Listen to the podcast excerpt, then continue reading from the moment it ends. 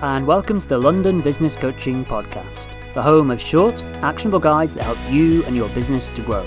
In episode number 7, we talk to James Nevin, managing partner at Blue Engineering, about his experiences recruiting and training apprentices.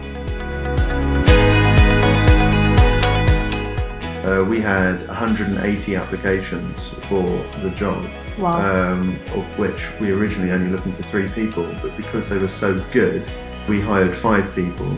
Four of those five people turned down a university course to join us from Russell Group Universities. They are all AAB, ABB, AAA, A-level students. The Mhm. intention is is to drive these people up through the whole hierarchy of Blue, so that one day they'll be running their own teams. Jack, our first uh, apprentice, now runs a team at the office. He's one of the five teams. Here's Margarita speaking to James Nevin.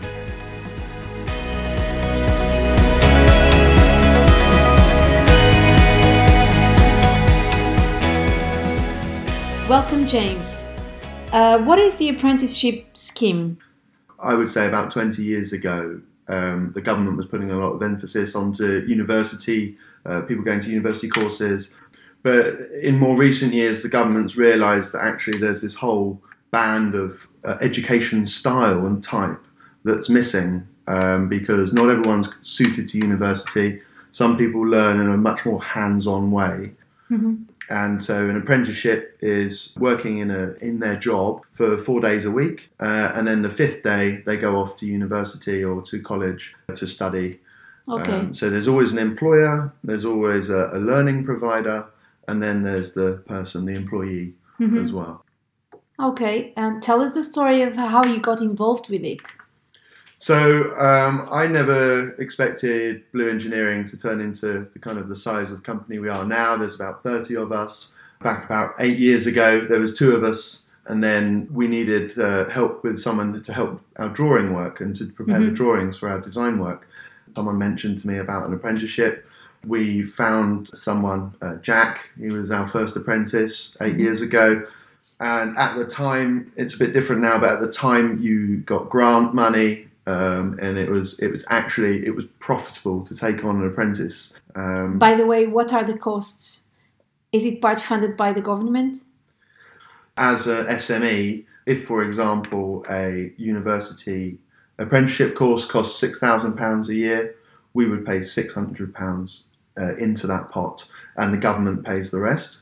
Um, and then there's further uh, kind of concessions. If they're 18, you don't have to pay anything at all. Wow. uh, for their first year, and then from then on it would be six hundred pounds a year. So, so the costs are uh, are very low. Uh, it's an excellent return on investment because uh, salaries are, are quite reasonable. So we quite open about it. We pay out apprentices thirteen and a half thousand pounds a year. Um, to work the four days, and then they go off to university for one day a week. Uh, we're currently partnered with the University of East London, studying a civil engineering degree apprenticeship. hmm Um, but they are getting their tuition free, so they're Mhm. saving um, on, on the equivalent of part time six thousand pounds a year, Mhm. and that's before tax. So, so for them, it's a really good deal, and for us, it's a really good deal. And then the final sweetener on that is that um, employers NI, you don't have to pay uh, national insurance contributions um, on uh, apprentices. So that's uh, currently, I think it's around thirteen percent. And um, how have you found the apprentices? Can you tell us about one and what kind of responsibilities they took on? many years ago, we were taking on one apprentice at a time. Um, we were we would give them drawing work. We'd partner them with an engineer, and they would very much learn by shadowing and following, and us correcting their mistakes and, and going through that process over and over again until they became good. This year, we've hired five apprentices in one go, and so it's far more organised. We do formal teaching every week. Um, so responsibilities start at very, very basic level, um, uh, and they uh, the difficulty and the responsibility grows. And with the good, the good apprentices, it can grow really fast. Mhm. Um, and, Good. Did they need a different kind of management style to your other employees? So for a lot of the apprentices that we have, we can't. Um, you can't just give them work, dump it, and run. You Mhm. have to hand it over. You have to teach them. it does need some form of structure.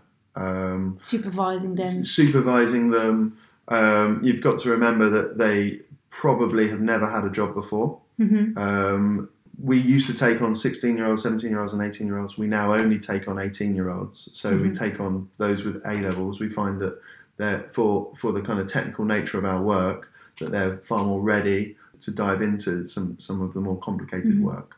Um, whereas we found with 16 year olds, they weren't quite ready to to have that kind of level of concentration. hmm But how do you kind of uh, uh, review or supervise and review their work?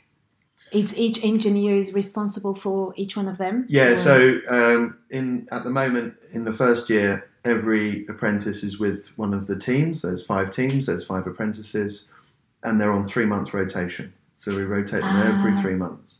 And so with each team, they'll learn the different specialisms of the teams. beautiful, So at Blue, each team has a different engineering specialism, good. Um, which partners with the architects and the types of projects that we Mhm. work on. So each team works with a particular type of architect, and um, and then the apprentices rotate round. So the idea is after a year and a half, they will be very ra- well rounded and will have uh, the, the a really broad range of experience. So the length of this apprenticeship is one year and a half. No, so the course that they're on, um, the degree apprenticeship course for civil engineering is six years. They are in this game for six years, and I have pre-agreed with them what their salary will be every year.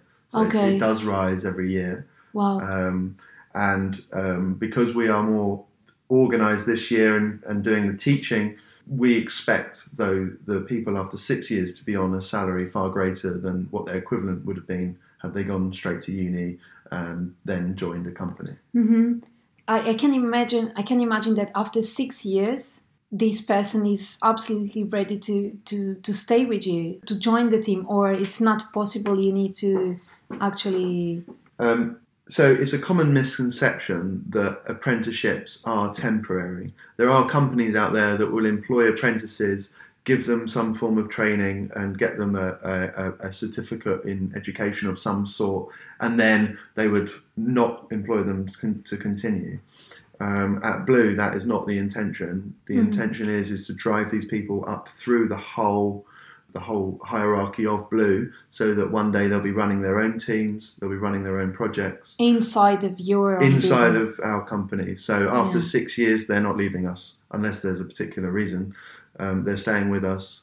Uh, Jack, our first uh, uh, apprentice, now runs a team at the office. He's one of the five teams. oh wow Um, and so, um, yeah, it's a common misconception that apprentices are, are let go at the end of the training period.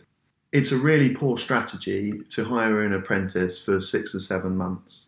Um, their first couple of weeks, months even, they're, they're, it's very difficult for them to be fee earning and Mhm. really contribute to the office. hmm So you can't treat them as kind of temporary um, um, Workforce. work workforce. It, it really wouldn't work if your company is that simple that needs that. Then you don't even need the apprenticeship. You just employ someone at the, yeah the lowest wage. That said, apprenticeship wage can be as low as I think two pounds fifty an hour in some circumstances. Uh, again, I wouldn't advocate that because usually you're getting someone who perhaps isn't in it for the right reasons. And if you pay a proper salary, you'll get far more out of them. Someone who's more driven. Okay, and um, James, what are the advantages of this kind of scheme over traditional recruitment? The advantages of taking on apprentices over um, recruiting those who are already in their career, in the throes of their career, is that you completely get to mould them. They don't have any bad habits. They will take on the way that you, your company runs um, and does its work, and it, it tends to do. They tend to do that very efficiently.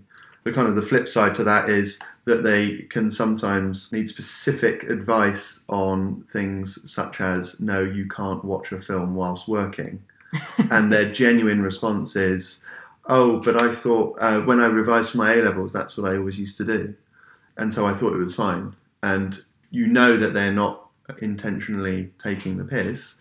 They just thought it was okay. So you have to start them right. You have to be prepared to uh, uh, evolve their viewpoint on how work is. So, Um, jumping to the next question, Yeah, are there any downsides or common mistakes?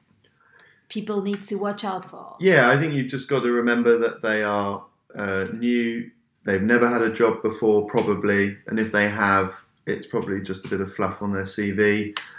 Um, you kind of you can't dump and run, so you can't dump Mhm. a load of work and run away. It doesn't work like that. Um, but once you once you get them up and running, you can give them stuff with set responsibilities, and they do it incredibly efficiently.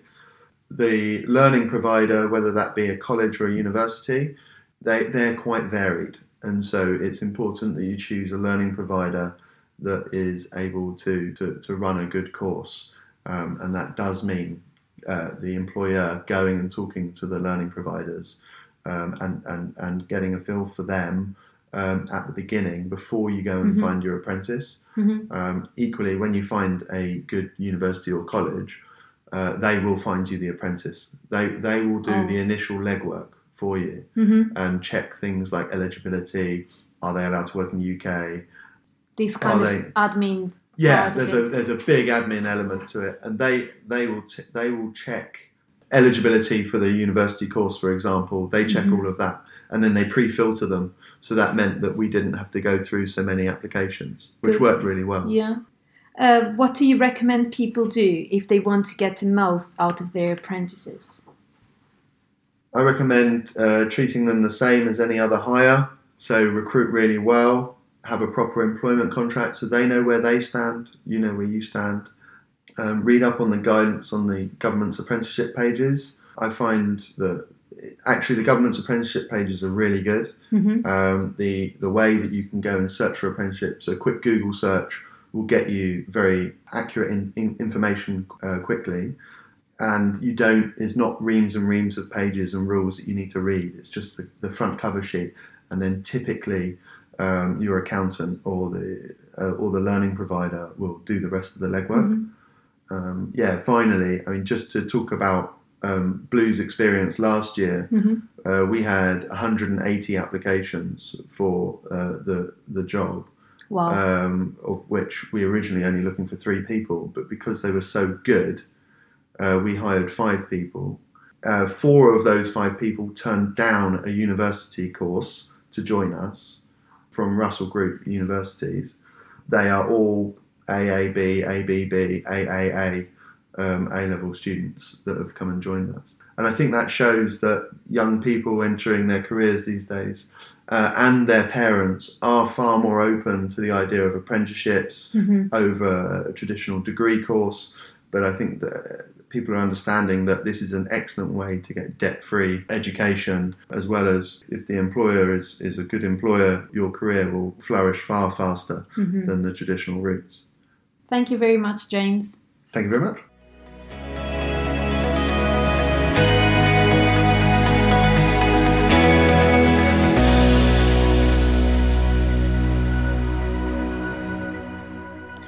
If you've enjoyed this podcast and you want us to make some more, then do let us know.